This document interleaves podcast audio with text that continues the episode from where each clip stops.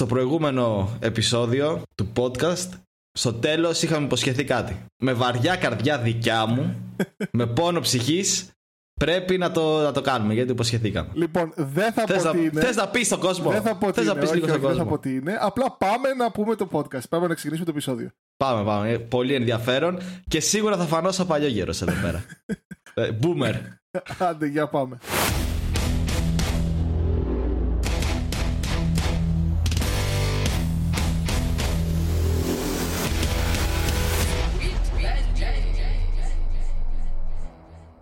Δημήτρη, Δημήτρη, Παρακαλώ. πες μου τι θα συζητήσουμε σήμερα; Λοιπόν, κοίταξε. Μιλήσαμε την προηγούμενη φορά για το χρήμα και γενικότερα την αξία του κτλ. Οπότε νομίζω είναι λογικό να συνεχίσουμε και να πούμε για τα fiat ε, money, τα οποία τα αφήσαμε απ' έξω την προηγούμενη φορά. Ναι, ναι. Και αφού μιλήσουμε λίγο για αυτά, μάλλον θα πρέπει να περάσουμε στα κρύπτο. Εσύ τι λες; Πω, πω, πω. Μα άξιο, μου πιάνει τώρα φαγούρα κάπου εδώ, κάτι. πω. Κι- Δύσκολα τα Κοίταξε, μπορείς να πράγματα. μου κάνεις αντίπεινα λέγοντας Ρόμπερτ Κιωσάκη. Όχι, το υποστηρίζει και αυτός, φίλε μου. Το bitcoin το υποστηρίζει και ο Ρόμπερτ. Τότε μάλλον δεν θα Πώς το υποστηρίζω αισθάνεσαι; κι εγώ. Πώς αισθάνεσαι που είσαι στην ίδια ομάδα Φεύγω, με τον φεύγω, Ρόμπερτ; φεύγω, Πες μου. φεύγω. Λοιπόν, κατά τον κρύπτο να πεθάνουν. λοιπόν, πάμε όμως για τα fiat ε, currency. Πάμε λίγο να εξηγήσουμε αυτό που έχουμε αφήσει εκκρεμότητα στο προηγούμενο επεισόδιο. Ναι. Λοιπόν, ε, από το 70 είπαμε και μετά, με το Nixon Shock, ε, έφυγε το δολάριο που ήταν δεμένο πάνω στο χρυσό και ουσιαστικά τώρα είναι έρμεο των οικονομικών δυνάμεων. Okay? Είναι του ε, supply and demand. Προσφορά και Ε, ζήτηση. είναι απλά αφημένο στις οικονομικές ε, δυνάμεις. Αλλά κοίτα, ο, ήξερε τι έκανε ο άνθρωπος έτσι. Λέει, αφού εμένα είναι η κύρια, το κύριο νόμισμα, όλα εξαρτώνται από πάνω μου, δηλαδή είχε μια βάση να το κάνει αυτό. Για, για Είτε ποιον είχε να μια λες; μορφή ασφάλειας. Για που το, που το βγάλαν από το χρυσό. Ότι δεν εξαρτάται Ναι, ναι, από το αυτό, χρυσό. αυτό κάναν προσφο- για δικό του συμφέρον προφανώς, ναι. Ε, ναι, εντάξει. Δηλαδή δεν ήταν κάτι σαν καταστροφή για αυτούς. όχι, όχι, όχι. Για αυτούς ήταν ε, ό,τι καλύτερο. Έτσι ακριβώς. Για πάμε. Ε, από εκεί και πέρα, έχοντας fiat money, ξέρω εγώ, δηλαδή το κλασικό δολάριο, ευρώ, οτιδήποτε, ξέρω εγώ, οι περισσότερες δυτικές, ε, τα περισσότερα δυτικά νομίσματα, όχι όλα φυσικά στον κόσμο, σημαίνει ότι η κεντρική τράπεζα κάθε χώρας μπορεί να τυπώσει νομίσματα κατ' επιλογή, okay? να, να, να ρυθμίσει αυτή την προσφορά και οπότε θα ε, ανεβάσει ή θα κατεβάσει την αξία του νομίσματος της ε, κάθε χώρας. Στην Αμερική ας πούμε για αυτά είναι υπεύθυνη η Fed, στην ε, Ευρώπη είναι η ECB και οι άλλες χώρες έχουν τις δικές τους ε, κεντρικές τράπεζες. Τώρα το θέμα είναι ότι πολύ απλά πώς γίνεται αυτό γιατί λένε ότι παραδείγματι το χρήμα χωρίς να υπάρχει τίποτα, απλά τυπώνουν χρήματα. Δεν είναι ακριβώς τόσο εύκολο. Καταρχήν, περνάει από ψήφισμα από τη Βουλή της Αμερικής, ας πούμε, για το παράδειγμα της Αμερικής, για να τυπωθούν χρήματα. Έχει μια διαδικασία. Η κεντρική τράπεζα δεν μπορεί να κάνει τίποτα. Α, Μπορεί μόνο να αγοράσει και να πουλήσει finan- financial assets από την Αμερική, την κυβέρνηση της Αμερικής. Οπότε ουσιαστικά τυπώνει χρήμα και αγοράζει bonds και οτιδήποτε άλλο από την κυβέρνηση της Αμερικής και η κυβέρνηση της Αμερικής ως αντάλλαγμα παίρνει χρήματα και τα βάζει στην αγορά. Οπότε έχουν αυτό το αλυσβέρνηση. Πλέον όμως. Πλέον όμως από το, στο 2008 τότε με την κρίση νομίζω είχε περάσει ένα ψήφισμα που της επέτρεπε ε, να αγοράσει και άλλα πράγματα εκτός από ομόλογα. Δηλαδή μπορούσε ομόλογα κρατικά. Και το, δε- το 20 με την πανδημία αυτό το, προέκτηκα, το προέκτηναν και βρήκαν παραθυράκι και άρχισαν να αγοράζουν και εταιρικά ομόλογα, δηλαδή ιδιωτικό χρέος πλέον. Αυτό ήταν το μεγάλο μπαμ που έγινε και κρατήθηκε η οικονομία της Αμερικής και το χρέος, εντάξει, αυξήθηκε το χρέος, αλλά ό,τι ομόλογα, εταιρικά δάνεια δεν ε, τα αγόραζε κανένας γιατί είχαν αξιολογηθεί με σκουπίδια, ίσως με σκουπίδι, όπως ήταν ε, παλιά τα ομόλογα εδώ της Ελλάδας, τις, κα- τις καλές εποχές του 2010, αξέχαστες. Ε, έτσι είχαν γίνει και σε πολλές εταιρείες στην Αμερική λόγω του, της πανδημίας. Και πήγε το FED και έκανε έμμεσα bailout αυτές τις επιχειρήσεις. Ναι, ναι, ναι. Οκ. Αυτό δεν ήμουν ενημερωμένος, μπορώ να πω. Ότι απλά τα αφήνω σε σένα, στα λεγόμενά σου. Οκ. από εκεί και πέρα θέλω, επειδή υπάρχει ένα βιβλίο γενικότερα που λέει ότι ξέρεις ότι το Fed φτιάχτηκε από τους επιχειρηματίες στην Αμερική και ελέγχουν τώρα την κυβέρνηση και εγώ δεν ξέρω τι. Ε, αυτός που το έγραψε το βιβλίο και ξεκίνησε το, όλη αυτή τη φήμη, ξέρω εγώ, είναι συνωμοσιολόγος συγγραφέας. Δηλαδή έχει γράφει μόνο τέτοια βιβλία. Και το βιβλίο αυτό, το συγκεκριμένο, ε, είναι σαν μυθιστόρημα, ας πούμε. Και οπότε θα ήθελα λίγο να το αφήσουμε έξω αυτό το συνωμοσιολογικό κομμάτι της Κεντρικής Τράπεζας της Αμερικής. Ε, να μην πιστεύουμε γενικότερα σε τέτοια σενάρια. Και με την κρίση, ας πούμε, τώρα που ανέφερες το 2008, βασικά ακόμη πιο πριν, αλλά κυρίως με την κρίση, ξεκίνησε ο κόσμος να προσπαθεί να βρει αντίβαρο ως προς αυτή τη ε, δύναμη της κυβέρνησης πάνω στην, στο χρήμα, έτσι. Ξεκίνησαν ουσιαστικά τα κρυπτονομίσματα από αυτό το σημείο.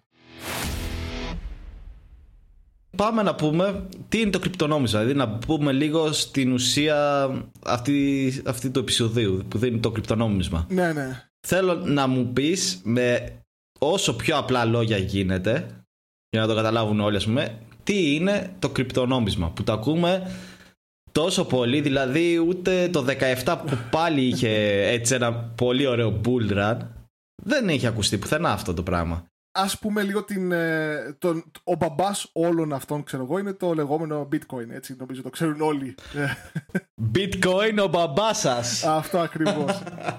ε, αλλά πριν πάω εκεί, ήθελα να πω ότι δεν έγινε κάτι, γενικά τίποτα στην ιστορία και τίποτα γενικότερα στον κόσμο δεν βγαίνει έτσι από μόνο. Έτσι, ένα πουφ, ξέρω εγώ, και απλά φύτρωσε μια μέρα ε, χωρίς να υπάρχει κάτι ε, προηγούμενο. Ε, από το 90 και αρχές του 90 και μετά, μόλις δηλαδή η τεχνολογία είχε αρχίσει και έμπαινε σιγά σιγά στα σπίτια, ας πούμε, είχαν ξεκινήσει προσπάθειες να αλλάξουν τη βιομηχανία παραγωγής χρήματος ή το χρήμα το ίδιο. Okay. Και ήθελαν να το ψηφιοποιήσουν όπως με όλα τα υπόλοιπα πράγματα στην, ε, στον κόσμο, δηλαδή τότε που το ίντερνετ ήταν στα πάνω του. Ωραία, κοίτα, αυτό, αυτό εν μέρη και με το κανονικό χρήμα τώρα εισαγωγικά έχει επιτευχθεί γιατί πλέον ε, ψηφι... νούμερα είναι τα λεφτά. Δεν είναι κάτι χειροπιαστό. Ναι, ναι, ναι. Απλά ε, το χρήμα γενικότερα έχει τον πλήρη έλεγχο η εκάστοτε κυβέρνηση. Okay. Αυτό, αυτό ήταν, ήταν ενάντια σε αυτό αυτοί που ξεκίνησαν αυτά τα project. Δηλαδή έλεγε ότι δεν πίστευαν στην κυβέρνηση ότι μπορεί να τα διαχειριστεί και είπε ότι ξέρεις, είναι και αυτοί διεφθαρμένοι και οπότε δεν πρέπει να αφήσουμε αυτή τη δύναμη απόλυτα στην κυβέρνηση. Να γίνει ένα αποκεντρωμένο σύστημα. Δηλαδή τώρα το χρήμα, το τωρινό, ας πούμε, αυτό, αυτό που ξέρουμε, το διαχειριζόταν όταν μια κεντρική εξουσία. Οπότε άρχισε να αναπτύσσεται ένα κίνημα που λέει όχι δεν θέλω να το διαχειρίζεται κάποιος, θέλω να είναι αποκεντρωμένο. Γιατί διαφωνούσαν κυρίως με το τύπο των χρημάτων της χ περίοδου, ξέρω εγώ, και ε, ότι δίνανε ξέρω εγώ, λεφτά οι κυβερνήσεις, ε, βοηθούσαν μόνο τράπεζες και μεγάλες επιχειρήσεις. Βέβαια, okay, και εδώ σε αυτό το σημείο μπορώ να πω όλα έχουν και τα συν και τα πλήν του, έτσι. Okay, δεν είναι μόνο ε, κακό ή μόνο καλό, αλλά τέλος πάντων διαφωνούσαν με αυτό, γι' αυτό ξεκίνησαν διάφορα projects για να τα αλλάξουν. Ε, από τα πρώτα project ήταν το eCash, το DigiCash, το HashCash, το B-Money και το BitGold. Είναι διάφορα project που βγήκαν. Εν τω μεταξύ, όλα τα ονόματα που είπες μου θυμίζουν τόσο πολύ δεκαετία 90 Είναι τέρμα, τέρμα αυτή η δεκαετία. 100%. Ναι. Κάτι money και κάτι τέτοια. Εμένα μου, μου ακούγονται και σαν ξέρεις αυτές τις ε, τα ε, MLM εταιρείες, ξέρω εγώ. Έχουμε ένα φοβερό προϊόν, το cash ξέρω εγώ, για να γράφεσαι και ένα καινοτόμο. φίλους σου μέσα. μια μια καινοτόμο εφαρμογή. Ναι, ναι, ναι. ναι. Ε, το πρόβλημα με όλα αυτά ήταν ότι ναι, μεν φτιάχνανε καινούριο ε, πώς το λένε, καινούργια μορφή χρήματος, αλλά όλες αυτές ήταν private εταιρείες που ουσιαστικά προφανώς και δεν θα αφήνει η κυβέρνηση μια εταιρεία να πει ότι ξέρεις, Α, ok, okay, τώρα εσύ θα την το χρήμα. δηλαδή, ok, okay, έπαιρνες το ρίσκο από την κυβέρνηση και το βάζεις σε μια εταιρεία. Α, ωραία, τρομερό. Δηλαδή και πάλι δεν ήταν αποκεντρωμένο. Ήταν σε μια κεντρική αρχή. Ναι, ναι, ναι. ναι. Ε, μέχρι που το μέχρι που το 2009 λίγο, λίγο πριν το 2009 βγήκε σε ένα forum, σε ένα private forum, ένας χρήστης με το ψευδόνυμο Satoshi Nakamoto και είπε εκεί πέρα ότι ξέρεις μάλλον έχω τη λύση σε αυτό το πρόβλημα και έβγαλε ένα white paper τα λένε αυτά που εξηγούσε ξέρω εγώ τι ακριβώς είναι το νόμισμα αυτό και το project που είχε σκεφτεί και πώς λειτουργούσε και αυτό λέγεται το white paper του bitcoin ας πούμε. Μπορεί να το βρει ο καθένας online και να διαβάσει ακριβώς τι έλεγε ο Σατώση Νακαμότο. Τώρα, για να πάμε και σε αυτά που σου αρέσουν εσένα λίγο πιο πολύ. Λοιπόν, δηλαδή ήρθε ένας εκ τα Ανατολάς να πει στους Αμερικάνους πώς γίνεται το χρήμα; Να πάμε και σε αυτά που σου αρέσουν. Θα συμπληρώσω. Λοιπόν, Α, ή- ήδη, ήδη έχει αρχίσει να μ' αρέσει αυτή η ιστορία. Ήδη έχει αρχίσει να μ' αρέσει. λοιπόν καταρχήν, και θα αφήσουμε τώρα τις συνωμοσιολογίες έτσι να οργιάζουν. Δεν ξέρουμε ποιος Ναι, είναι ο ναι, ναι, Σατόσι ναι. Νακαμότο. οκ. Α, εγώ, εγώ όταν πατάω στο Google Σατώση Νακαμότο μου βγάζει τη φάτσα ενός πολύ συμπαθητικού γεράκου που καημένος φαίνεται ότι δεν ξέρει τι. Ρε παιδιά λέει. Ξέρεις Πώς τι. είναι εκείνο το- το meme με τον ε, Τραβόλτα που κάνει πέρα Ναι, δόθε ναι, και ναι, καλά ναι, του ναι. δεν ξέρει που είναι. από το Pulp Fiction. Έτσι είναι και αυτός. Ε, παιδιά, εγώ δεν... Τώρα για να μπούμε στο κουτσομπολίστικο ξέρω εγώ αυτής της υπόθεσης. Συνωνυμία, παιδιά, συνωνυμία. Ξάδερφός μου μακρινός είναι. Δεν έχουμε συγγένεια, πώς λένε. Βγήκε αυτός πόσταρε αυτό το πράγμα και για κάποιο καιρό τον έψαχνε η αστυνομία.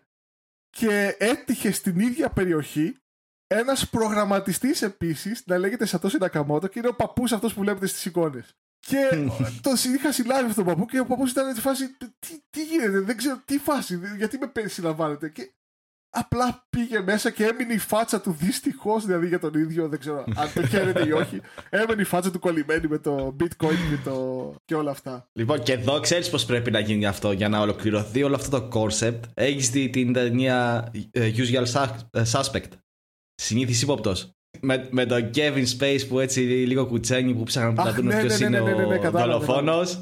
Και στο τέλος, να κάνω spoiler, παιδιά, που δεν την έχει δει, δεν με νοιάζει, είναι παλιά, να την είχατε δει.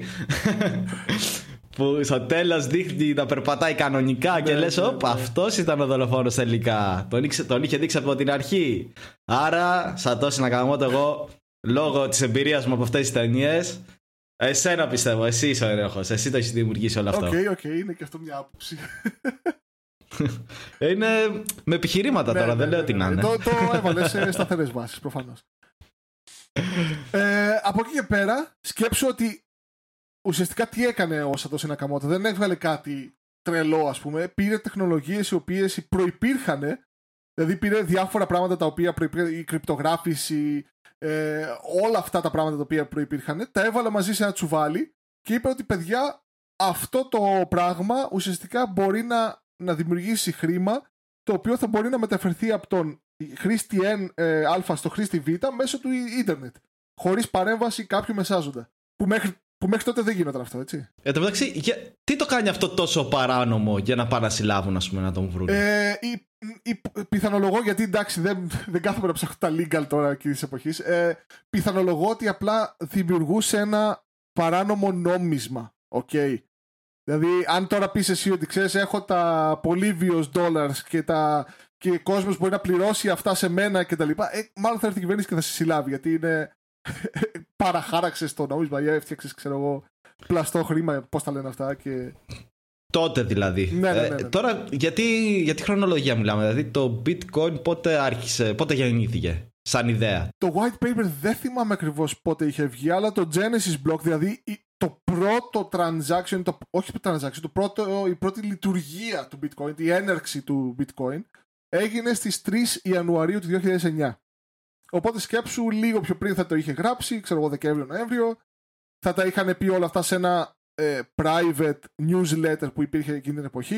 Α- από τότε μετά βγήκε, αυτό το, βγήκε το νόμισμα αυτό. Εν τω μεταξύ, να δεις, σίγουρα αυτοί οι καημένοι, οι καημένοι άνθρωποι που το έφτιαξαν, γιατί πήραν το white paper, κάθισαν κάτω και δώσανε, ρίξανε δουλειά για να βγει. Το άλλος εντάξει, πέταξε την ιδέα ότι γίνεται έτσι, αλλά έπεσε πολλή δουλειά μέχρι να γίνει το project. Πανηγύ... Σίγουρα το είχαν έτοιμο από 31 Δεκεμβρίου. Λένε, ωραία, 1η Ιανουαρίου θα το βάλουμε. Αλλά είχαν ρίξει τόσο πολλή δουλειά και πάρταραν μετά και κοιμήθηκαν δύο μέρες. και αντί να πάνε 1η Ιανουαρίου, να το έχουν έτσι σαν εμβληματική ημερομηνία, πήγανε τρεις. Τι τρεις, ρε παιδιά, με κοροϊδεύετε; Πω, πω.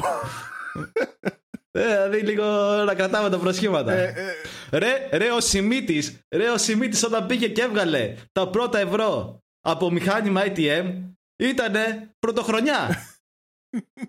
Πάρτε λίγο παράδειγμα, ρε παιδιά. Πάρτε λίγο παράδειγμα. Θυμάσαι το πότε έβγαλε ο Σιμίτης τα πρώτα ευρώ από τα ETL. Ναι, ρε, αφού το είχε δείξει τα κανάλια να πούμε. Πήγε τάκ, τάκ, το έβγαλε και το έδειχνε. Τέλος πάντων, και ε, υπήρχε ένας κύκλος τότε αυτών των ε, νομίζω λεγόντουσαν cypherpunks κάπως έτσι που ήταν ξέρεις αυτό το ήταν λίγο έτσι libertarian, λίγο punk ε, ιδεολογία κτλ. Και αυτή ήταν υπέρ αυτών των πραγμάτων. Τον, ε, και πρώτα σε αυτούς ήταν μια, ουσιαστικά μια κλίκα ξέρω που αυτοί πρώτοι το χρησιμοποίησαν και το ενδιαφέρθηκαν γι' αυτό. Υπήρχε ένας τύπος που λεγόταν Hal Finney που οι περισσότεροι λένε ότι αυτός ήταν ο Σατόρση Νακαμότο ο οποίος μετά από κάποια χρόνια νομίζω έβγαλε καρκίνο και πέθανε ε, ε, ή είχε εκείνη την περίοδο, τέλος πάντων δεν θυμάμαι τι. 12 ε, Ιανουαρίου του 2009 αυτός ο Χαλφίνε ήταν ο πρώτος που έγινε transaction και πήρε bitcoin οπότε μπορεί αυτός να ήταν ο Σατόρι Νακαμότο και να τα βγάλε από τη μία τσέπη και να τα βάλε στην άλλη και, και θέλω να πω ότι τι μου θυμίζει ναι. Μου θυμίζεις τώρα σαν, το, σαν τον Μελισανίδη να κάνει χορηγία να πούμε στην ΑΕΚ. ναι, ναι. Oh, τι είπα τώρα, τώρα είναι αυτά για, για, για τους μίστες, για τους μίστες του ποδοσφαίρου. Δε. Δεν τα ξέρει αυτά ο Δημήτρης. Ε, εγώ δεν κατάλαβα μεταξύ τίποτα μας αυτά. Οπότε, εντάξει, ναι. Με, μεταξύ μας αυτά, μεταξύ μας αυτά. Συνέχισε Δημήτρη, συνέχισε. Πες με και για το Σαντώση να κάνω να πούμε. Ναι. Σαν, σαν ακούγεται σαν αριστερό εξτρέμ Ιαπωνικής ομάδας. Αλλά πάμε, προχώρα. Τώρα κάτι Ιαπωνικό είπες, αλλά δεν ξέρω, δεν κατάλαβα. Εντάξει. Λοιπόν, προχώρα, προχώρα. Ε, το θέμα είναι ότι ε, πώς, πώς δημιούργησε αυτός όλο το πράγμα. Λέει ότι ξέρω εγώ θα φτιάξω την τεχνολογία που θα την, ονομάσει, την ονόμαστε τώρα, δεν ξέρω ποιος την ονόμαστε. Λεγόταν blockchain, είναι η τεχνολογία πίσω από το bitcoin. Και είπε ότι ουσιαστικά για να κοστολογήσω το πρώτο bitcoin θα δω πόσο ρεύμα χρειάζεται ο υπολογιστής μου να κάψει το κόστος του ρεύματος αυτούς, αυτού για να παράξω ένα bitcoin. Και έτσι πήρε την αρχική του αξία το bitcoin. Okay, είναι η ενέργεια που έκαιγε ο υπολογιστής του Satoshi Nakamoto για να παράξει ένα bitcoin. Ξέρουμε πόσο ήταν, Έτσι από περιέργεια. Ε, στις σημειώσεις μου έχω ότι ξεκίνησε από 0,001. Μάλιστα. Δηλαδή, ο τύπος είπε ότι όσο είναι το κόστος παραγωγής, τόσο είναι η τιμή του. Ναι, ναι, ναι. Εντάξει, λογικό. Ναι. Λογικό. Προφανώς και οι, τα, οι πρώτες του, οι πρώτες, τα πρώτα rewards από όλη τη διαδικασία ήταν στον εαυτό του. Προφανώς. Και γι' αυτό ε, πιθανολογείται ότι το μεγαλύτερο ε, πορτοφόλι στο blockchain δικό του. Προφανώς και τώρα είναι αξίζει δισεκατομμύρια κτλ.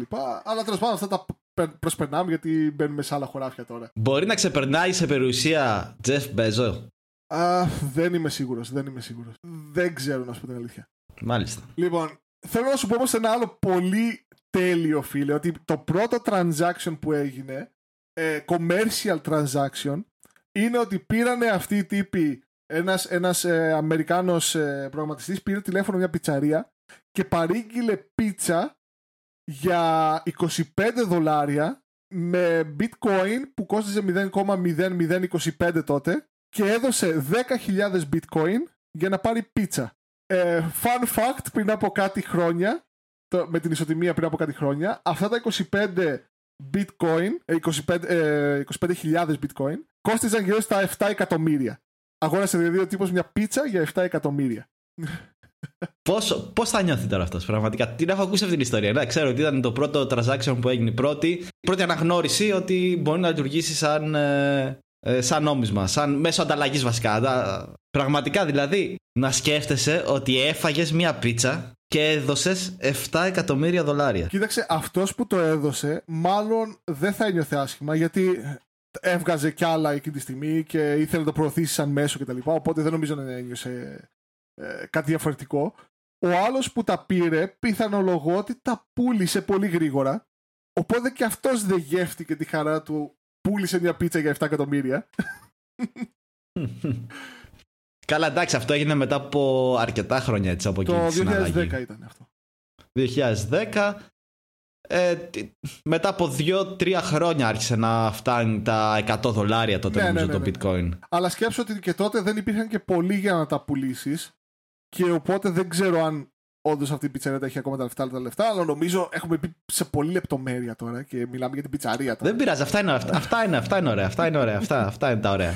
Εν τω μεταξύ, τι έβλεπα, έχω δει το ντοκιμαντέρ που οι τύποι αυτοί, η τότε, η κοινότητα των, ε, που λάτρευαν τον bitcoin, γιατί Ναι, έτσι τους ναι, έβλεπα, ναι. ήταν κάτι σαν, σαν αιρετικοί, φτιάχναν ε, υπαίθριες αγορές δικές τους, δηλαδή το είχαν σαν φεστιβάλ και κάναν όλες τις συναλλαγές εκεί μέσα με bitcoin transaction Α, ναι, ναι, μόνο. ναι, εντάξει. Δηλαδή ήταν ε, κάτι σαν τους μορμόνους του, του Ναι, νομίσματος. ναι, ναι. Ε, για να το Έτσι προωθήσουν, έβλεπα. προφανώς κάνανε τέτοια πράγματα. Ναι, ναι, ναι, ναι, ναι. Όπως έκανε, ξέρω εγώ, στις αρχές του 1900 ο, τέτοιο, ο Edison με το ρεύμα κτλ.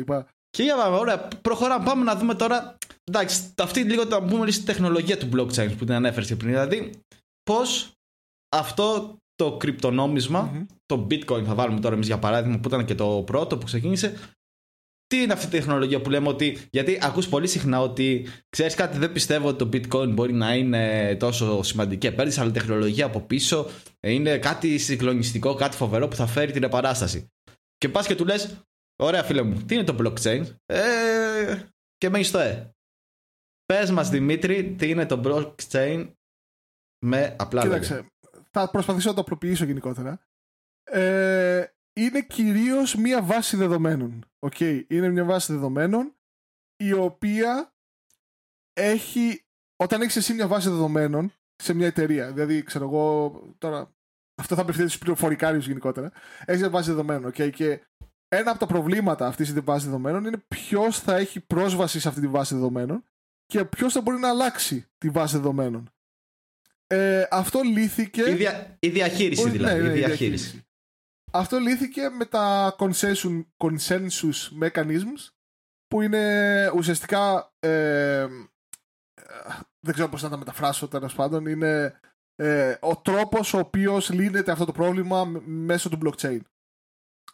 Το, το bitcoin ε, ουσιαστικά βασίζεται πάνω σε μια τεχνολογία που και γιατί λέγεται blockchain βασικά γιατί είναι ας το πούμε ε, blocks τα οποία περιέχουν πληροφορίες μέσα και τα οποία συνδέεται το ένα με το άλλο με βάση την κρυπτογραφία. Σκέψου ότι όταν δημιουργηθεί, δημιουργηθεί το πρώτο block έχει μια ταυτότητα. Έχει ένα hash number, okay? είναι ένα κρυπτογραφημένο ε, ε, κρυπτογραφημένοι χαρακτήρες το ένας δίπλα, στο άλλο, ε, δίπλα στον άλλο που δίνει μια ταυτότητα σε αυτό το block. Όταν δημιουργηθεί το επόμενο παίρνει σαν ε, έχει ε, από πριν πάνω του ότι το προηγούμενο block ήταν το πρώτο που δημιουργεί, η ταυτότητα του προηγούμενου που δημιουργήθηκε.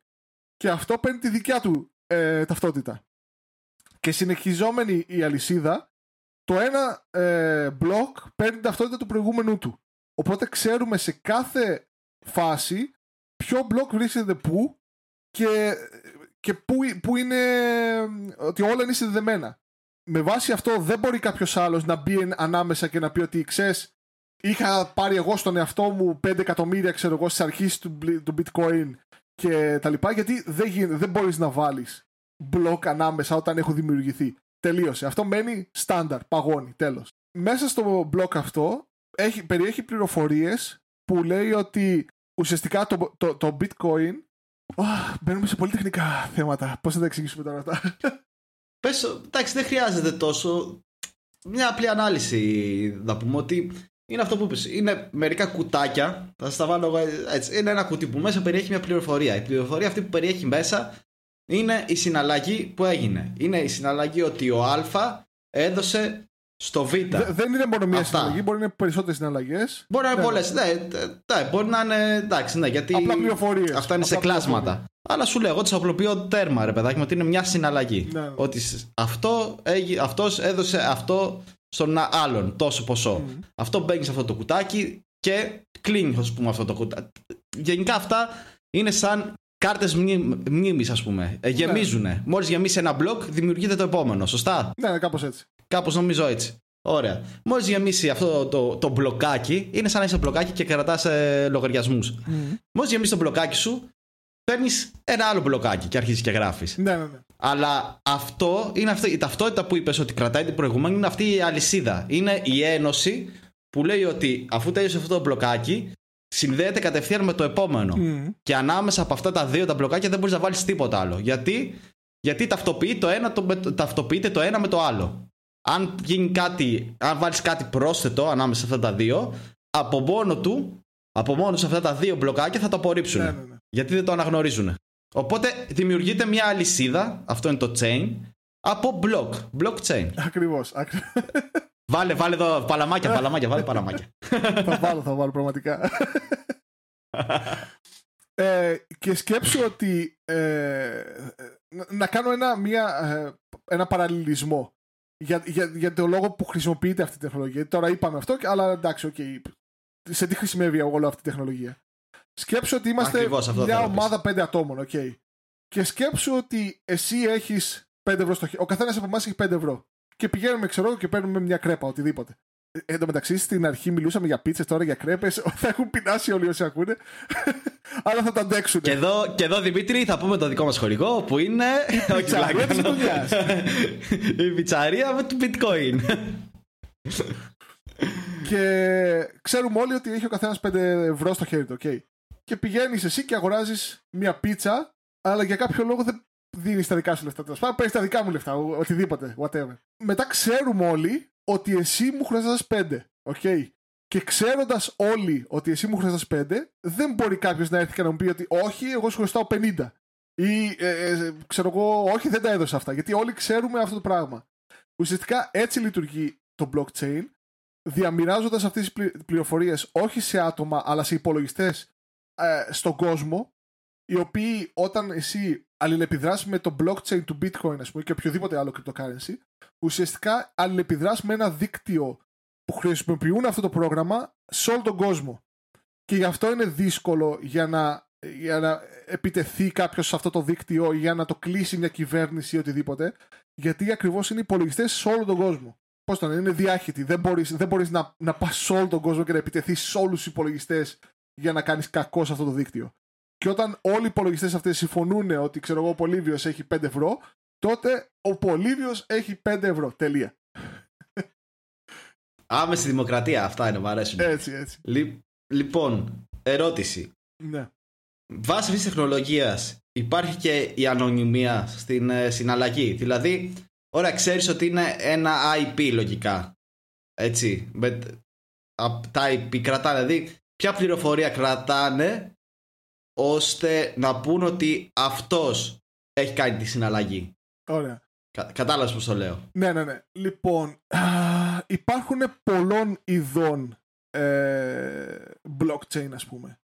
Το bitcoin συγκεκριμένα, επειδή μιλάμε για αυτό τόση ώρα, ε, δεν παρέχει την τρελή ανωνυμία γενικότερα. Ε, φαίνονται οι, οι αλληλεπιδράσεις. Ε, σκέψου όμως ότι όταν δημιουργείς ε, Α το πάμε ένα βήμα πριν, ότι όλα όταν, δημιουργεί, όταν θες να αλληλεπιδράσεις με το blockchain του bitcoin, ε, πρέπει να δημιουργήσεις ένα πορτοφόλιο, okay, το, το wallet σου. Όταν δημιουργήσεις αυτό το wallet, έχεις δύο κλειδιά. Το ένα κλειδί λέγεται το public key και το άλλο κλειδί λέγεται το private key. Το private key είναι ε, για την ε, περίπτωση του bitcoin είναι 16 λέξεις οι οποίες πρέπει να τις φυλάσεις και να μην τις ξέρει κάποιος άλλος, γιατί όποιος έχει αυτές τις ε, λέξεις, όποιος ξέρει αυτές τις λέξεις, έχει τον έλεγχο των δικών σου χρημάτων. Okay. Ε, και γι' αυτό λέμε ότι ο πιο ασφαλής τρόπος για να μεταφέρεις χρήματα, ξέρω εγώ, αν είναι, ξέρω εγώ, ε, άνθρωποι που είναι στη Βόρειο Κορέα και θέλουν να φύγουν οτιδήποτε, για να μην τους κατασχεθεί η περιουσία, όπως θες πες το ας πούμε, πρέπει να θυμούνται αυτές τις 12 λέξεις και μόλις περάσεις χωρίς τίποτα πάνω σου τα σύνορα ή οτιδήποτε, με αυτές τις 12 λέξεις έχεις έλεγχο του πλούτου σου. Γι' αυτό είναι τόσο σημαντικό. Και από εκεί και πέρα, όταν είναι να γίνει μια συναλλαγή, ε, πάντα δημιουργείται το public key και με το public key ξέρει ο καθένας ότι ε, αυτό το public key πήρε τόσα ε, bitcoin.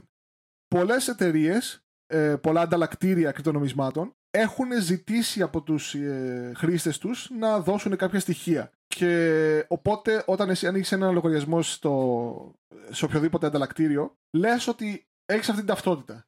Με αυτή την ταυτότητα συνδέεται και το, το πορτοφόλι σου. Και οπότε ξέρει η εταιρεία ότι αυτή η διεύθυνση είναι ο Πολύβιος. Ξέρουν, βλέπουν τις κινήσεις σου και το πόσα έχει το, το wallet σου κτλ. Πολλές, πολλές άλλες blockchain έχουν λύσει αυτό το πρόβλημα με διάφορους μηχανισμούς όπως το Monero, το, το Pirate Chain και όλα αυτά και έχουν, έχουν βρει διάφορους τρόπους για να λύσουν αυτό το, το πρόβλημα Της ανωνυμίας, δηλαδή να μην φέρουν τα στοιχεία σου. ναι, ναι, και είναι Ωραία. σχετικά δύσκολο να βρεις ποιος έκανε τι εκεί μέσα. Γιατί ουσιαστικά το ποσό ε, διαμοιράζεται σε πολλούς χρήστες μέχρι να φτάσει στον, στον παραλήπτη και οπότε είναι σχετικά δύνατο να δεις ποιος έστειλε ποια χρήματα σε ποιον. Ωραία. Μπορώ να γίνω λίγο boomer εδώ. Οχ, οχ, οχ. Μπορώ, μου επιτρέπεις; Ναι, ναι, ναι, ναι, ναι, παρα- παρακαλώ. Αν μου πεις όχι, δεν θα γίνω. Μου επιτρέπεις; Όχι, όχι, παρακαλώ. Ωραία. Πρόσφατα, φίλε μου Δημήτρη,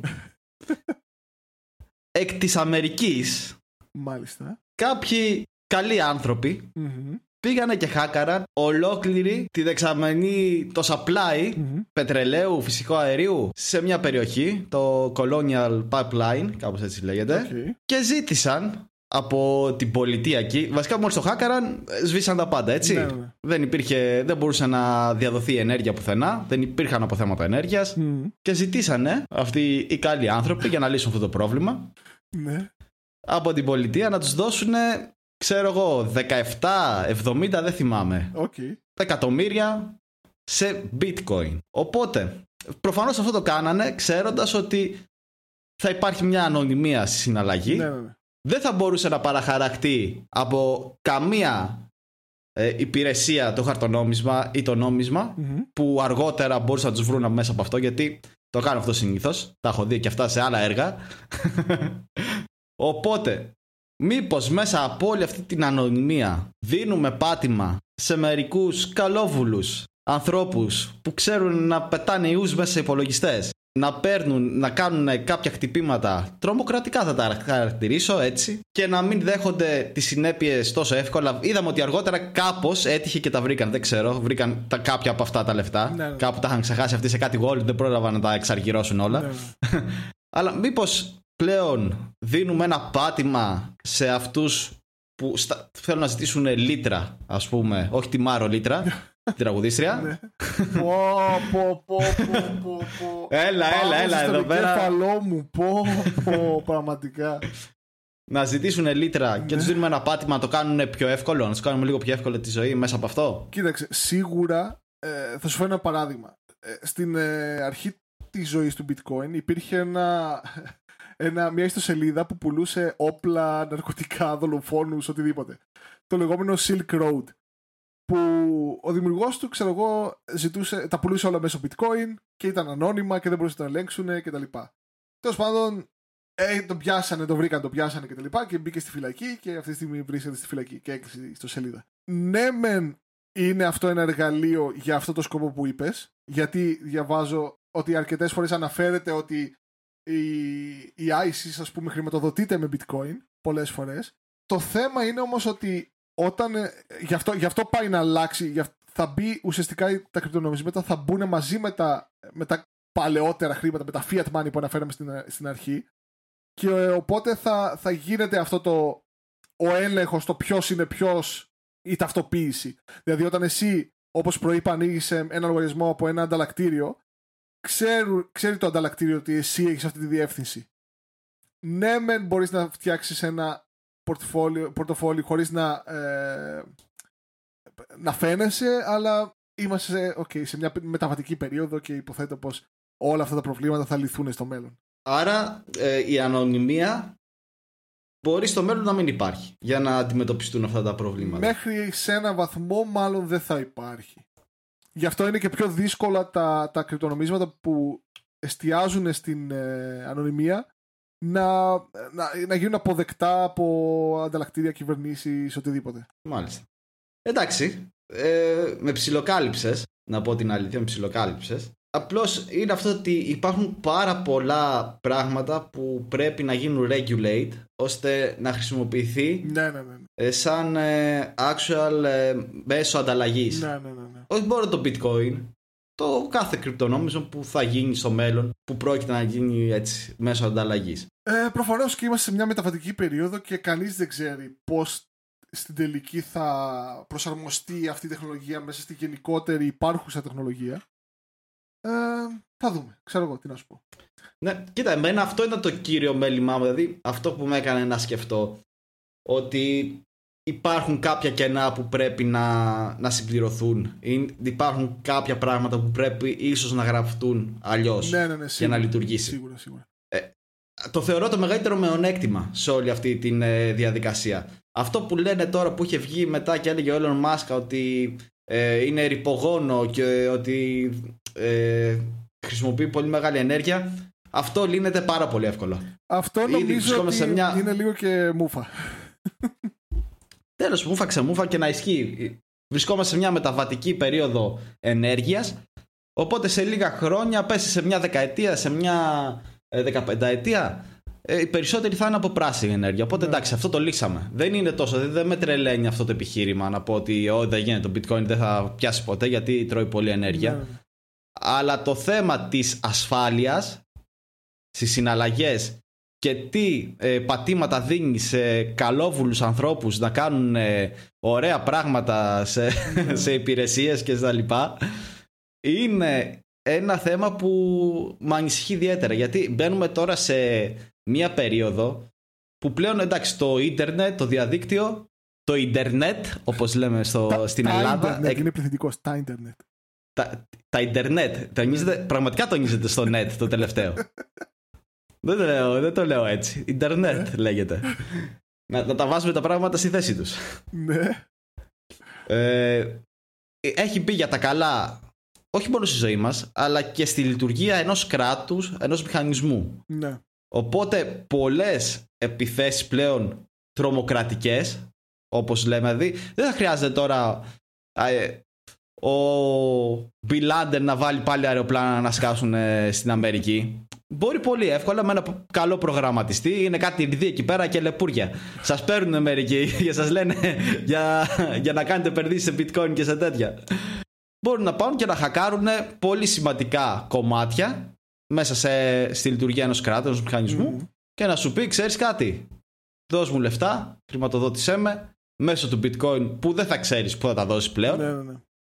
Και γεια σας. Οπότε αυτό είναι ένα σημαντικό θέμα για το μέλλον. Κοίταξε, απ' την άλλη όμως να σου πω ότι αν μέχρι σήμερα υπάρχουν τρομοκρατικές οργανώσεις και υπάρχουν όλες αυτές οι οργανώσεις με το ήδη υπάρχον σύστημα ε, δεν νομίζω τώρα ε, να αλλάξει κάτι και να μην υπάρξουν ή να υπάρξουν περισσότερες λόγω του bitcoin.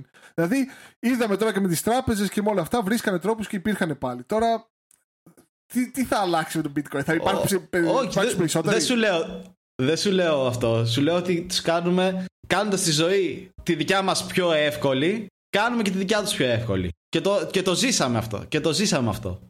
Το ζήσανε στην Αμερική, το ζήσανε. Εντάξει, δεν θα ήταν με bitcoin, θα ήταν με τις παραδοσιακές μεθόδους. Ξέρω θα την πηγαίναν στον Παναμά και από τον Παναμά θα την πηγαίναν από εδώ και από εκεί και θα τα ξεπλέναν αλλιώς. Τέλος πάντων, πάντα υπάρχει, υπάρχει λύση σε, αυτές τις, ε, σε αυτά τα προβλήματα που έχουν αυτοί. Ε, μην τους δώσουμε μία παραπάνω. OK, okay, εντάξει ωραία, ωραία, ωραία. Ε, εντάξει, OK, okay, έγινα boomer. Μου το επέτρεψες. το ευχαριστήθηκα. Ευχαριστώ πολύ. Μιλήσαμε έτσι κάπως για το bitcoin. Πάμε να μιλήσουμε και για κάνα άλλο κρυπτονόμισμα. Μην μας πούνε ότι προμοτάρουμε μόνο το bitcoin. Ας πούμε ένα... Το δεύτερο νομίζω πιο δημοφιλές. Πιο μεγάλο. Είναι δημοφι... πιο μεγάλο. Πιο μεγάλο. OK, okay, OK. Okay. Όπως θες. Ναι. Δεν σου χαλάω χατίρι. Είναι το Ethereum. Σωστά; Ναι, ναι, ναι. Ωραία. Αυτό έχει μια τελείως διαφορετική ιδεολογία. Ακριβώς. Ε, από το bitcoin. Το bitcoin, ας πούμε, πώς μπορείς να το χαρακτηρίσεις; Μπορείς να το χαρακτηρίσεις σαν το ψηφιακό χρυσό, ας πούμε; Κοίταξε, το, τώρα έβαλες πολύ δύσκολο ερώτημα. Γιατί να σου πω ότι, να σου πω ότι ακόμα δεν υπάρχει κάποια περιοχή στον κόσμο που να λέει ότι αυτό είναι χρυσός ή αυτό είναι asset ή αυτό είναι currency ή οτιδήποτε. Όπα, όπα, σε έπιασα διάβασο. Υπάρχει Κάτσε, το Ελ Σαλβαδόρ. Ο καθέν... Ελ Σαλβαδόρ. Ναι, ναι, ναι, ναι. Τώρα, τώρα έχει κάνει ναι, ναι, νόμισμα. τώρα έγινε το... Επίσημο Επίσημο νόμισμα. Τώρα έγινε, ναι. Καλά, ρε εκεί πέρα. Πουλάτε τρέλα εκεί κάτω. Δεν έχετε να πούμε λεφτά και βάζετε μέσα το bitcoin. Τι, είναι, τι αξία. Ποιος από το El Salvador.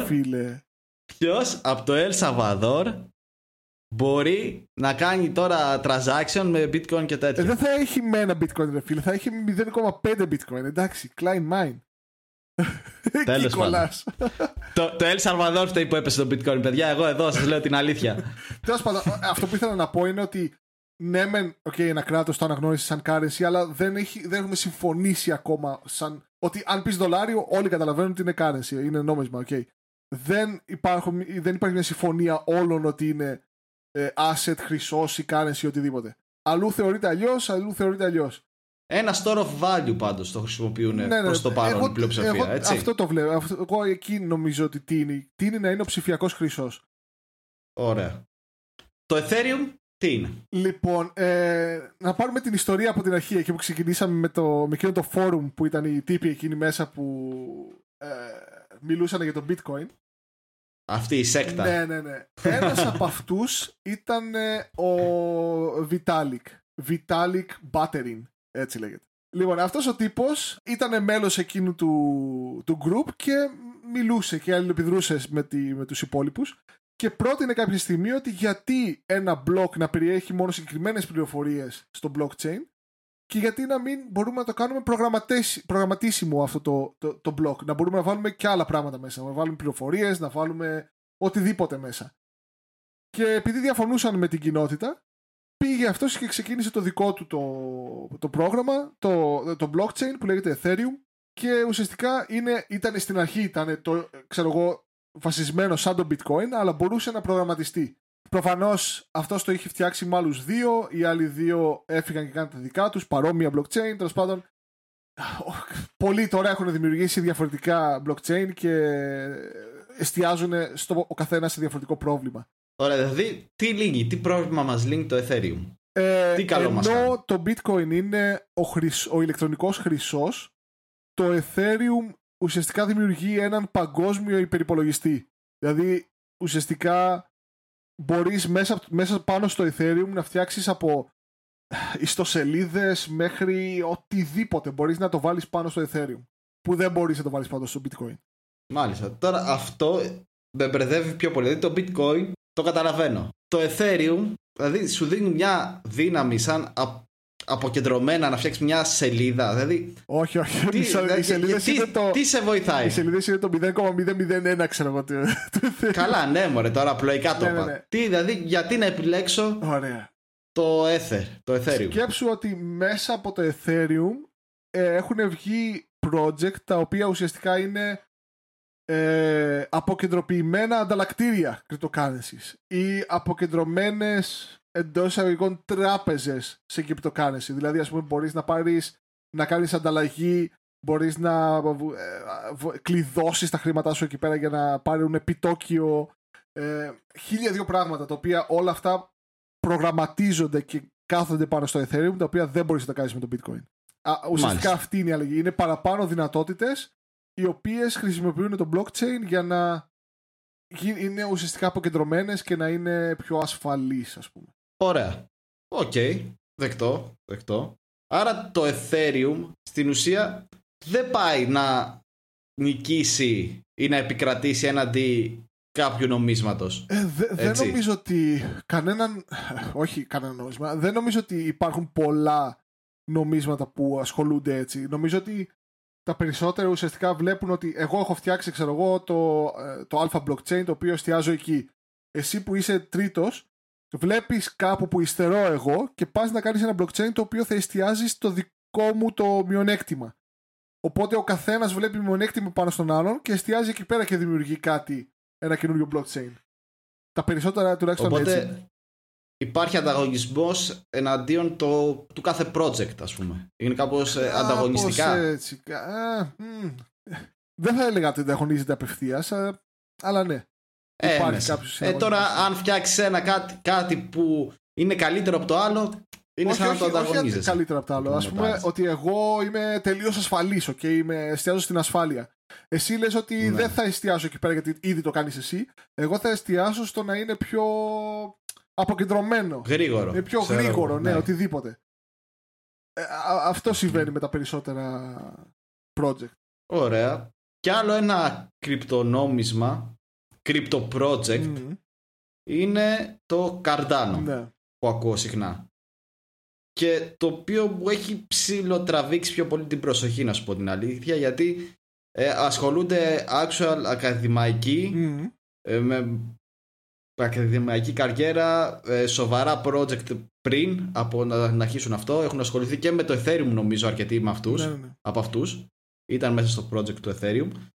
Και βλέπω ότι υπάρχει και μια κίνηση αυτό πραγματικά θέλει να γίνει κάτι σαν ε, νόμισμα Ε, και να επικρατήσει. Ήδη νομίζω πάνε να το εφαρμόσουν σε μια ε, χώρα της Αφρικής να το κάνουν εκεί πέρα σαν να το, να το χρησιμοποιούν σαν νόμισμα. Νομίζω ή στη Ζιμπά, όχι Ζιμπά που ήταν αυτό το πληθωρισμό. Δεν θυμάμαι, ή Αιθιοπ- Αιθι- Αιθιοπία ή Αιθιοπία, Ζιμπάμπουε. Αιθιοπία και Γεωργία. Αιθιοπία. Ωραία.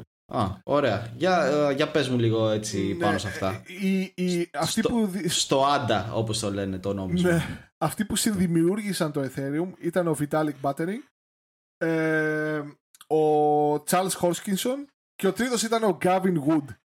Λοιπόν, αυτοί οι τρεις τύποι ξεκίνησαν το Ethereum. Τώρα, ο ένας, ο Vitalik έμεινε στο Ethereum, ο Hoskinson έκανε το Cardano και ο ε, Wood έκανε το Polkadot.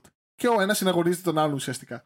Ε, το Cardano ξ- ουσιαστικά εστιάζει στο να γίνει ένα λειτουργικό το λειτουργικό σύστημα μιας κοινωνίας θα το έλεγα. Δηλαδή ας πούμε θέλουν μέσα από εκεί πέρα να, να, και με βάση την ε, Αιθιοπία που είπες και την, ε, τη Γεωργία συνεργάζονται απευθείας με τις κυβερνήσεις αυτών των κρατών και θέλουν να χρησιμοποιήσουν την τεχνολογία αυτή να- που έχουν αναπτύξει ώστε να μπορούν να πούνε ότι ξέρεις θα, θα αφήσουμε τις βάσεις δεδομένων που έχουμε θα, πε- θα χρησιμοποιούμε blockchain για να καταγράφουμε ξέρω εγώ ε, τις ταυτότητες, τις, ε, τα ΑΦΜ, τα τέτοια, οτιδήποτε. Και θα, και θα είναι όλα απολύτως ασφαλή και δεν θα, δεν θα μπορούν να αλλάξουν ξέρω εγώ, τα, τα δεδομένα. Να κάνουν δηλαδή πιο λειτουργική τη λειτουργία του κράτους. Κάπως έτσι, ναι. Κυρίως εκεί εστιάζουν. OK, OK. Πάνε να λύσουν ένα πρόβλημα. Μπο- Αυτό ξέρεις για, γιατί το καταλαβαίνω κάτι τρέτη. Πάνε να λύσουν ένα πρόβλημα που υπάρχει ειδικά εδώ στην Ελλάδα πάρα πολύ. της γραφειοκρατίας. Έτσι. Ναι, ναι, ναι. Ξεκάθαρα. Δηλαδή, δεν θα σου λέει τώρα ο, ο υπάλληλος εκεί πέρα στο γραφείο πήγαινε στο πρώτο να φέρεις από το πρωτόκολλο σφραγίδα, ε, φέρε μου τα φημί σου, φέρε μου. Θα έχεις εκεί πέρα εσύ το, το, τα- τα στοιχεία σου, ένα κωδικό, θα μπαίνει μέσα στο blockchain το δικό σου, θα τα βλέπει όλα. Τέλος. Έληξε. Γεια σας. Κοίταξε όμως αυτό Κάπως έτσι. πραγματικά μέχρι να γίνει μάλλον δεν ξέρω καν αν θα ζουν ξέρω εγώ, τα... οι απόγονοί μας θα, θα είναι ξέρω εγώ θα έχει περάσει 500 γενιές από τότε για να εφαρμοστεί αυτό και να πηγαίνει στην εφορία και να σου λένε ας σκάναρε το wallet σου εδώ πέρα ξέρω εγώ ή το QR code σου α έχετε αυτά μέσα οκ Α, έρχεται το τσιπάκι δηλαδή. πω πω αυτό το τσιπάκι Έτσι όπως το ναι, πες. αυτό το τσιπάκι ε, το τσιπάκι τώρα. το, το Cardano. Α, δεν, δεν μου αρέσει ούτε το Cardano. Μισό λεπτό, μισό λεπτό. Πλάκα, ναι. Σκεφτόμουν τις προάλλες το εξής τώρα που είπες για το τσιπάκι. Παλαιότερα λέγαμε για τις ηλεκτρονικές ταυτότητες, okay, εκεί στο, στα, στα 90s. ότι οι ηλεκτρονικές ταυτότητες έχουν μέσα το τσιπάκι. Ε; Όχι, φίλε μου. Στα 90s λέγαμε για αν θα αναγράφεται η θρησκεία ή όχι πάνω στη ταυτότητα. Ναι, Είχαν γίνει ναι, αλλά δια- μετά από αυτό διαδηλώσεις. μιλούσαμε και για τις ηλεκτρονικές, ηλεκτρονικές ταυτότητες που θα αλλάζαμε Ναι, ναι, και θα ναι. είχαν πάντα τσιπάκι. Ναι, ναι, ναι. Ναι, ναι, ναι, Ωραία. ναι, ναι, ναι. Τώρα μιλάμε για το αν το εμβόλιο έχει το τσιπάκι. Οπότε πιθανολογώ ότι είναι ok να έχουμε τώρα ηλεκτρονικές ταυτότητες αφού έφυγε το τσιπάκι από εκεί και πήγε στο εμβόλιο. Ε, δεν ξέρω, πιάνει 5G. Ε, Θα, θα πρέπει να μιλήσουμε. Δεν ξέρω, δεν ξέρω, δεν ξέρω. Δεν ξέρω. Τέλος πάντων. Άσο, είναι ευαίσθητο θέμα. Μην μη, μη χάνουμε ακροατές. Μο- Μόλις νομίζω τώρα ε, χάθηκε η πλειοψηφία. Οκ, εντάξει. Έλα, θα έχει ωραία σχόλια από κάτω. Θα, θα μας αρέσει να το διαβάζουμε. Οκ. 666 από κάτω και τέτοια. ναι, ναι. Έχουμε βάλει, και- έχουμε βάλει και λογότυπο εκεί πέρα από το δολάριο. Θα μας πούνε να, και έχουμε Illuminati βάλει και και, το τέτοια. μάτι. Πω, πω, ρε Δημήτρη, μα- μας... ε, έτσι ανοιχτήκαμε τώρα στον Ναι. κόσμο. Ανοιχτήκαμε Ναι. έτσι. Ε, Illuminati Συσκευαστικά confirm μόνοι τώρα μας. και έτσι. Τέλος πάντων. Να κοπήσω μοντάζ. Πάμε παρακάτω. Τέλος πάντων υπάρχουν άπειρα project τα οποία προσφέρουν ε, διάφορες ε, λειτουργι... λειτουργίες, ξέρω εγώ το καθένα. Ε, υπάρχει πολύ πράγμα που δεν καλύψαμε. Από την λεπτομέρειες η τεχνολογία, από πάρα πολύ υλικό που δεν καλύψαμε. Αλλά νομίζω ότι Εντάξει, αυτό... Είναι μεγάλο θέμα, είναι μεγάλο ναι, ναι θέμα. Ναι. Από μόνο του όλο αυτό. Είναι ένας κόσμος ολόκληρος. Αλλά θα ήθελα να αναφερθούμε επίσης. Εντάξει, είπαμε για τα καλά, τα ωραία, τα project, αλλά λόγω όλη αυτή της τρέλας που επικρατεί με τα κρύπτο και τον ενθουσιασμό βγαίνουν και τα λεγόμενα meme coins ή shit coins που ας πούμε δεν θέλω να βάζω ταμπέλες το Dogecoin ας πούμε δεν θέλω να βάλω ταμπέλες μην βάζεις ταμπέλα μην βάζεις δεν βάζεις ταμπέλες αλλά πες ε, Dogecoin ναι, ναι, ναι. δηλαδή τι καλό προσφέρει το Dogecoin τι, τι τεχνολογία έχει από πίσω αυτό το κρυπτονόμισμα λοιπόν, ο δημιουργός του όταν το ξεκίνησε ανέφερε στο site ξεκάθαρα ότι είναι ένα meme coin. Okay, είναι για την πλάκα του το έφτιαξε και. Το κάνει ναι, να τρολάρει. Ναι, ναι, ναι, να τρολάρει. Τώρα, το τι καλό προσφέρει στην κοινωνία και γενικότερα στην οικονομία. Ε, νομίζω ότι κάνει πιο πλούσιο τον Elon Musk. Κυρίως. Έχει Dodge. Ναι, ναι. Έχει Dodge. Αυτό είναι. Ναι, ναι, ναι, έχει. Και όταν βγαίνει τον ο, ο, ο Elon Musk και λέει ότι Α, είναι τέλειο το Dogecoin. Πέφτουν όλοι οι ακολουθοί του να τα αγοράσουν ανεβαίνει η τιμή. Πουλάει ο Elon Musk και λέμε τώρα ότι α, τι ωραία. Ε, ε, ανέβηκε η τιμή του Dogecoin και μετά πούλησε ο Elon Musk, πήρε τα λεφτά του και τέλος. Αυτή τη στιγμή που μιλάμε το Dogecoin είναι στο 0,18.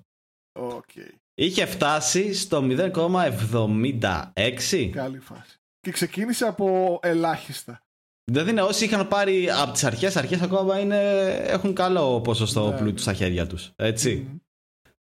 Αλλά είναι και αρκετοί. Δηλαδή είναι αυτά τα pump and dump ε, scams. Δηλαδή ότι βγαίνουν, προμοτάρουν ότι α, ορίστε ένα καινούριο κρυπτονόμισμα. Δεν στο λέω μόνο για το Dogecoin, στο λέω γενικά γιατί το βλέπω πλέον ε, καθημερινά στο εξωτερικό να γίνεται αυτό. Πληρώνουν influencers να, τα, να το προωθούν στο κοινό τους, οι influencers τώρα που έχουν εκατομμύρια ακολούθους, που οι οποίοι αν μπουν όλοι μαζί και αγοράσουν αυτό το νόμισμα, επειδή δεν υπάρχει, είναι περιορισμένος ο αριθμός του ρε παιδάκι μου, εντάξει, θα ανεβεί, θα ανεβεί απότομα και μόλις φτάσει ένα επίπεδο που θεωρούν αυτοί ότι οκ, είμαστε καλά, οι δημιουργοί έχουν ήδη κρατήσει στην κατοχή τους μπορεί και πάνω από τα μισά κρυπτονομίσματα και αρχίζουν και τα ξεφορτώνονται.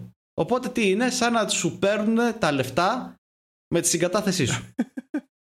στην ουσία. Νομίζω ότι θα το έβαζα στην ίδια κατηγορία με τις ε, εταιρείες που προαναφέραμε, τις MLM και όλες αυτές. Όταν είναι κάποιος από τους πρώτους που μπαίνει σε αυτά τα project, βγαίνει κερδισμένος. Όταν θα, θα είναι κάποιος που μπαίνει τελευταίος σε αυτό το project, ε, αυτός θα είναι χαμένος. Το περίεργο με αυτά τα project και το. Που, πώς το λένε, που εγώ το βρίσκω πολύ ενδιαφέρον είναι ότι επειδή δεν υπάρχει. Ε, ας πούμε οι εταιρείες που μπαίνουν στο χρηματιστήριο ελέγχονται από την. Ε, από διάφορες... Επιτροπή Κεφαλαίου Αγοράς. Ναι, ναι, ναι διάφορες υπηρεσίες ε, στην, στην Αμερική, στην εκάστοτε χώρα. Okay. Στα κρυπτονομίσματα δεν υπάρχει κάτι τέτοιο που να τα ελέγχει όλα αυτά ε, δεν υπάρχει καλά καλά σωστή νομοθεσία. Και είναι εύκολο να συμβούν αυτά. Δηλαδή βγαίνοντας τώρα, ο... αν θυμάσαι καλά, ο Elon Musk ξεκίνησε να κάνει κάτι τέτοια τερτύπια θα τα λέω, με την μετοχή της Τέσλα. Την ανέβαζε, την κατέβαζε μέχρι που πήγε η επιτροπή και το είπε ότι ξέρεις, ε, εντάξει, κάνει manipulate την αγορά, οπότε κόφτω. Και από εκεί και πέρα μάλλον έψαχνε κάπου αλλού να κάνει αυτές τις, ε, τη χειραγώγηση και μάλλον βρήκε το Dogecoin. Και ασχολήθηκε με αυτό. Μετά βρήκε και το Bitcoin, έκανε... Εν τω μεταξύ, εν μεταξύ ε, από τότε που βγήκε ο Elon Musk και είπε, ξέρετε κάτι, εγκαταλείπω το Bitcoin και καλά δεν το θεωρούμε καλό νόμισμα, καλή, καλό μέσα ανταλλαγής επειδή ε, χρησιμοποιεί ε, κακή ενέργεια που εκπέμπει ρήπου, ρε παιδάκι μου, λιγνίτη και εμείς δεν το προωθούμε αυτό. Εμείς είμαστε πράσινη εταιρεία και ούτω καθεξής. Ναι. Απέκτησε από εκεί που είχε φανατικούς οπαδούς. Δηλαδή πρέπει. Πώς είχαμε παλιά αφήσεις ε, από ποδοσφαιριστές, από μπασκευολίστες του Τζόρνταν, ας πούμε. Είχε ο Αμερικάνος, ο μέσος Αμερικάνος, είχε στο Σικάγο, είχε την, την αφίσα του Τζόρνταν. Ε, ο αντίστοιχος τώρα εκεί στο Τέξας, στην Καλιφόρνια, είχε του Elon Musk. Έτσι. Την κατέβασε κατευθείαν. Είναι σαν να πήγες σε άλλη ομάδα. Δεν νομίζω ότι άλλαξε τόσο πολύ. Νομίζω ότι αυτοί. Μα τρώει πολύ hate. Όχι, νομίζω ότι αυτοί που ξέρανε και μπορούσαν να θέσουν ε, αντιπιχειρήματα κάθισαν και. Ε, Πώς το λένε, και αντιτάθηκαν σε αυτά που είπε. Ε, αυτοί που δεν μπορούσαν, νομίζω ότι ακόμα τον ακολουθούν και είπαν ότι ξέρεις, Α, το είπε ο Elon Musk, οπότε αλήθεια θα είναι. Καλά, ναι, υπάρχει, υπάρχει μια μερίδα τέτοια, δεν, δεν το αποκλείω, αλλά αυτοί που πήγανε με το πλευρό του Elon Musk επειδή ήταν ο παδί του bitcoin και αφού το δέχτηκε στην εταιρεία το, το bitcoin ο Elon Musk άρχισαν να το συμπαθούν ε, μόλις έκανε τη στροφή 180 γεια σας λένε για αυτοί δεν είναι, παίζει κάνει manipulate το Elon Musk ναι, τώρα ναι, σας ναι. πείραξε με το bitcoin πριν δεν έκανε ντρεπότανε πριν ναι, ναι, ναι. Τέλος πάντων, εντάξει. Elon Musk θα έχουμε πολλά για την κούνα σου. Θα, θα σα σούρουμε σε κανένα άλλο podcast μου φαίνεται. Γιατί ρε φίλε, εγώ. Να, τώρα σε αυτό το podcast που, που λες, εγώ είμαι υπέρ του, γιατί όχι; Ωραία, θα το κάνουμε. θα το κάνουμε. Challenge accepted. Ε; Το δέχομαι το challenge. Okay. Τι, τι θα κάνει. Ο τίτλος θα είναι Elon Musk Άγιος ή Αμαρτωλός, ξέρω ή κάτι τέτοιο. Τη μέρα νοικοκύρη, το βράδυ αμαρτωλός ο Elon Musk θα πούμε πιστεύεις ότι όταν ανέβει αυτό το podcast θα έχει ξανανέβει το bitcoin σε αυτά τα επίπεδα που ήτανε; Θα πιάσει ξανά αυτά τα all time high που είχε; Κοίτατε, ότι κάποια στιγμή θα ξανανέβει, πιθανολογώ ότι θα ξανανέβει. Γιατί σκέψω ότι ε, στο, στο πόσοι το χρησιμοποιούν και το, στο πόσοι το έχουν δεχτεί και στο πόσοι ξέρουν να το χρησιμοποιήσουν κτλ. Είναι ένα μικρό ποσοστό ε, της βιομηχανίας, ανθρωπότητας, οτιδήποτε. Σκέψου ότι εάν μπουν και, κάποιοι, και οι υπόλοιποι ή ένα, άλλο, ε, ένα μεγάλο ποσοστό από αυτή τη βιομηχανία στο παιχνίδι αυτό και πούνε ας πούμε ότι ξέρεις και η Coca-Cola θα έχει ξέρω εγώ 10% bitcoin μέσα στο θησαυροφυλάκιό της και η χύψη εταιρεία έτσι απλά για να το έχεις σαν asset ξέρω εγώ τότε το βλέπω ότι θα ανέβει πολύ παραπάνω γιατί τώρα ουσιαστικά έχουμε ελάχιστες εταιρείες που ασχολούνται με αυτό, έτσι. Άρα αυτό που λείπει γενικά από τα κρυπτονομίσματα είναι η αποδοχή ναι. από. Όχι από, την, από τον, ε, η ευρύτερη αποδοχή, η αποδοχή από ε, μεγάλες επιχειρήσεις, μεγάλους οργανισμούς που θα του δώσουν αυτό που, που του λείπει, την εμπιστοσύνη, δηλαδή και την αξιοπιστία. Και μάλλον αυτό ξέρεις πότε θα γίνει και να περάσουμε και στο τελευταίο, στο τελευταίο πράγμα που θα μιλήσουμε σήμερα. Όταν, δεν ξέρω αν το έχεις παρακολουθήσει, η Κεντρική Ευρωπαϊκή Τράπεζα έχει υποστάρει ότι έρχεται το ψηφιακό ευρώ, okay. Ε, okay. Αυτά τα νομίσματα βασίζονται πάνω στην τεχνολογία των κρυπτονομισμάτων και ουσιαστικά θα, είναι, θα δίνει στην, ε, παραπάνω ικανότητες στην Κεντρική Τράπεζα να μπορεί να ελέγχει την, ε, το supply and demand της κάθε, του κάθε νομίσματος, okay. ε, όταν ο, ο κόσμος, ο, ο ευρύς, ευρύς κόσμος, τέλος πάντων, όταν ο average Joe που λένε και οι Αμερικάνοι ε, θα έχει κάποιο wallet και θα έχει μέσα κάποια ψηφιακά ευρώ, κάποιο λίγο bitcoin, λίγο έτσι, λίγο αλλιώς, ε, στην αρχή θα, θα γίνει αυτό με το ψηφιακό ευρώ γιατί όλοι θα, θα πρέπει να έχουμε ψηφιακό ευρώ. Ε, όταν μετά πειραματιστούν και πούνε α, λίγο bitcoin, λίγο ethereum, λίγο έτσι, λίγο αλλιώς, τότε θα, θα μπορούμε να πούμε ότι μπαίνουμε σε μια τέτοια εποχή που ασχολείται ο κόσμος και υπάρχει αποδοχή από αυτό το πράγμα. Κοίτα, πάλι όλο αυτό μπορεί να γίνει έτσι όπως το σκέφτεσαι, μπορεί και να, να το πετάξει έξω το bitcoin. Δεν νομίζω, δεν νομίζω, γιατί είναι, δεν, δεν, δεν ανταγωνίζεται το bitcoin αυτές τις... Ε, δηλαδή ας πούμε το ευρώ δεν το ανταγωνίζει το bitcoin. Ουσιαστικά το bitcoin είναι, το ανταγωνίζει το χρυσός. Ναι. Οι, πιο, οι πιο πολλοί έτσι το βλέπουν. Δηλαδή είναι ένα ε, asset το οποίο ε, έχει περιορισμένη, ε, περιορισμένο supply οπότε ανεβαίνει θεωρητικά η, η, η, αξία του μέσα στο χρόνο και είναι για μακροπρόθεσμη επένδυση. Καταλαβες. Και τώρα, ας πούμε, τώρα που, ναι, το, ναι, που ναι. το πήρε η Tesla και ξέρω εγώ και αυτές οι εταιρείες, εντάξει, δεν νομίζω κανένας να πάει να αγοράσει η Tesla ή οτιδήποτε με bitcoin. Γιατί ουσιαστικά σήμερα το πλήρωσες χίλια ξέρω εγώ, ευρώ, ότι αύριο θα κοστίζουν αυτά που έδωσες 10.000 ευρώ και θα λες γιατί έδωσα αυτά τα λεφτά για να πάρω Tesla. Κανείς νομίζω δεν Σαν το το- βλέπει να το πάρει τέτοιο. Σαν τον καημένο με την πίτσα. Ναι, ναι, ναι. ναι, ναι Πλήρωσε 7 ακριβώς. εκατομμύρια. Ε, είναι σαν να, σαν να δίνεις χρυσό. Ναι. Κάποια στιγμή θα κοστίσει περισσότερο και έχεις χάσει λεφτά. Και όλα αυτά τα deflationary ε, assets είναι αυτά τα, αυτά τα αποπληθωριστικά ε, περιουσιακά στοιχεία.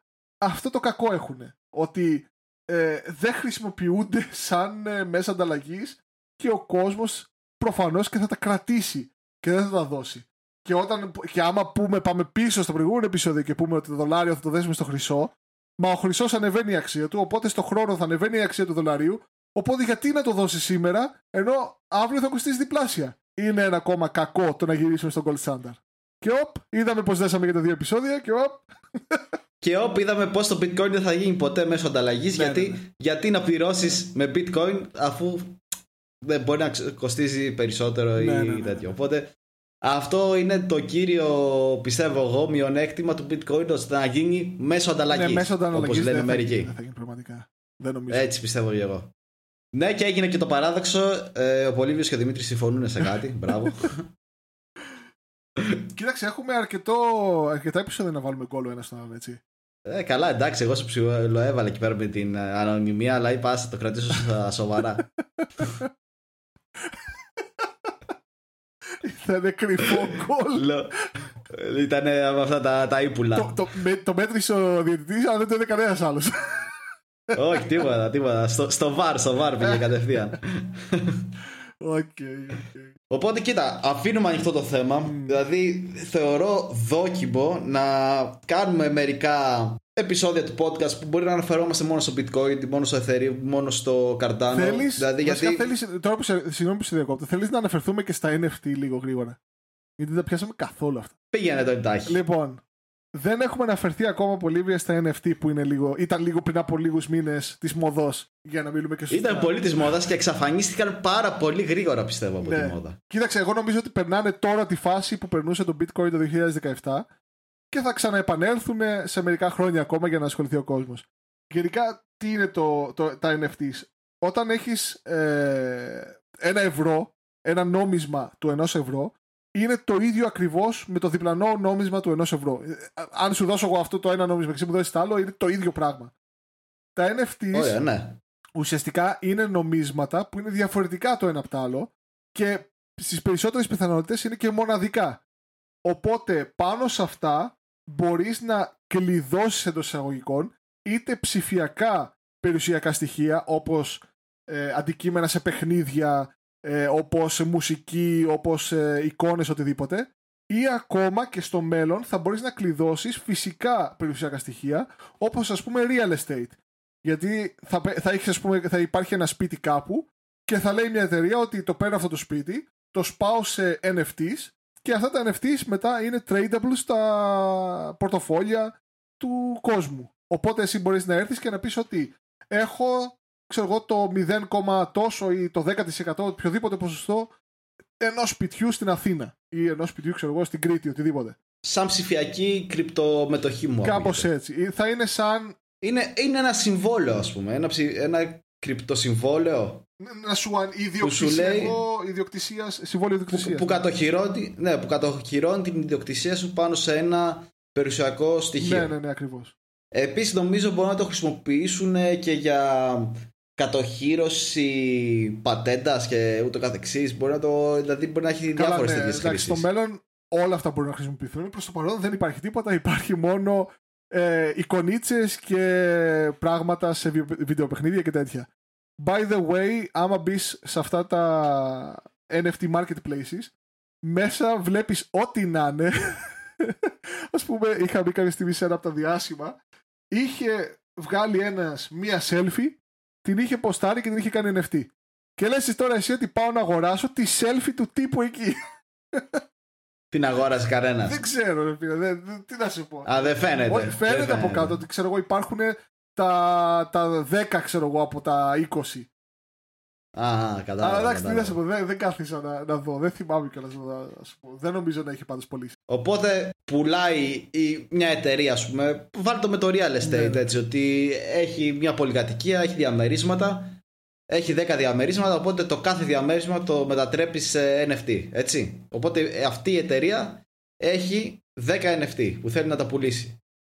Και τα πουλάει στο εργαζοδί ο καθένας, όποιος αγοράσει ένα NFT, έχει το ε, ένα διαμέρισμα από τα 10.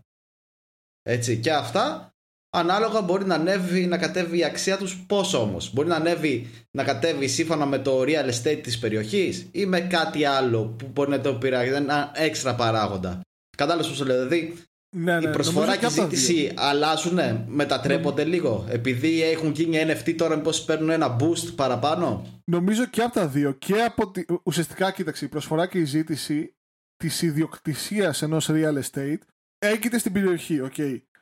Κυρίως. Αλλά εάν πεις εσύ ότι θέλω εγώ σώνει και καλά τα tokens αυτού του σπιτιού επειδή είναι NFTs, τότε νομίζω ότι θα ανεβαίνει και από εκεί η αξία του. Δηλαδή θα, έχει, θα έχουν περισσότεροι άνθρωποι πρόσβαση σε ένα σπίτι και οπότε θα ανεβαίνει η αξία του και από τους υπόλοιπους. Γιατί τώρα, ας πούμε, αν πεις εσύ ότι είσαι ιδιώτης, okay, δεν είσαι επιχείρηση και λες ότι θέλω ένα σπίτι στην Αθήνα ε, ουσιαστικά εσύ ανταγωνίζεσαι με τους υπολείπους που θέλουν να μείνουν σε εκείνη την περιοχή.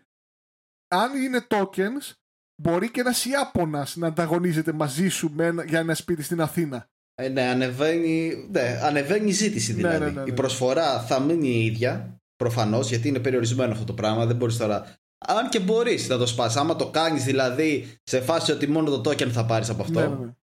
Μόνο την ψηφιακή μετοχή και δεν θα έχεις ε, όπως είναι τα, τα rates στην ε, Αμερική δηλαδή παίρνεις τη μετοχή από την εταιρεία και σου ανήκουν ένα ποσοστό από όλα τα ακίνητα που έχει ναι. αλλά δεν μπορείς να πας σε ένα ακίνητο και να πεις αυτό είναι δικό μου κάθομαι. ναι, ναι, ναι, κατάλαβες ναι, πως το λέω. Είναι σε στυλ ε, μετοχής. Ναι, εκεί το βλέπω λίγο λογικό.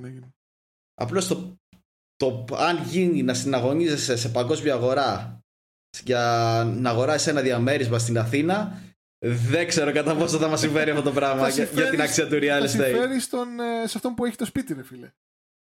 Ρε, κρυφό καπιτάλα. Γιατί ρε φίλε, δηλαδή, OK. Okay. Όταν είσαι αυτός που θα ζητάει το σπίτι, ναι, δεν θα σε συμφέρει. Όταν είσαι αυτός που έχει το σπίτι, προφανώς και θα σε συμφέρει. δεν είναι θέμα καπιταλισμού. Αυτό που λέγαμε για δάδες και τσουγκράνες από κάτω, το βλέπω εδώ πέρα, πίσα και πούπουλα. Ξέρεις ποια είναι η λύση; Πέστηνα. Όταν θα γίνει αυτό, ρε φίλε, η κυβέρνηση, ποιος θα είναι τότε πρωθυπουργός, μάλλον κάποιος που ξέρουμε το όνομά του, τέλος πάντων, θα, θα μοιράσει NFT token σε όλο τον κόσμο. Και θα πούμε ότι όλοι κάπου έχουμε συμφέρον να ανεβεί η τιμή.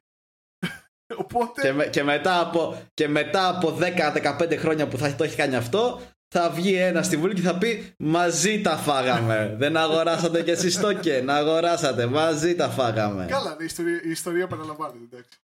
Ε, ακριβώς, ακριβώς.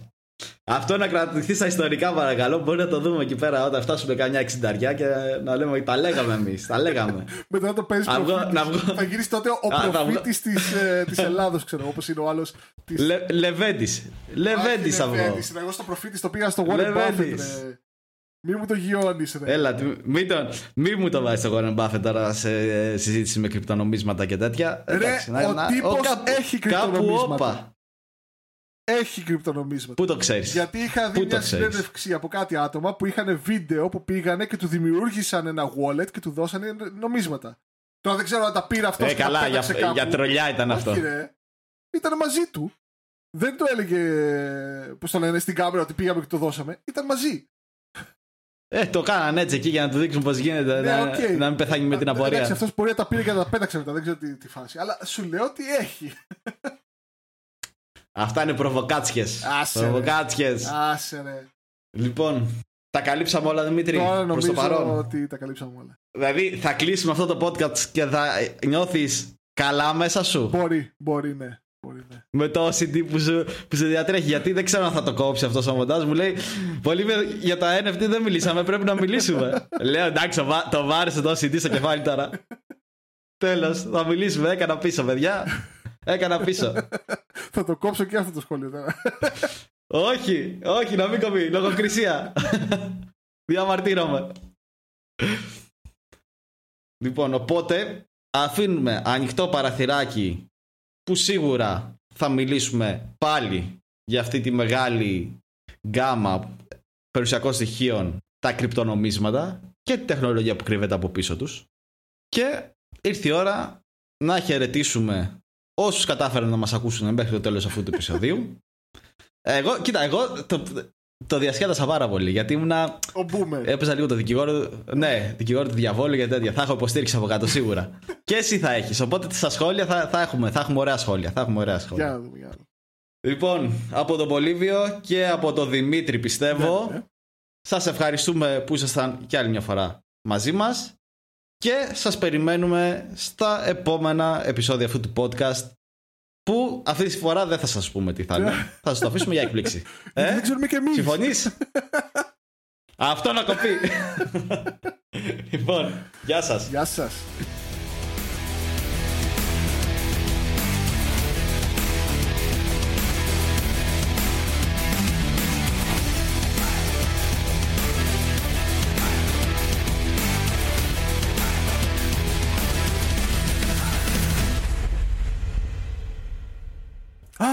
Ε, πολύ βία. Ξεχάσαμε να μιλήσουμε για το. Κλείστο.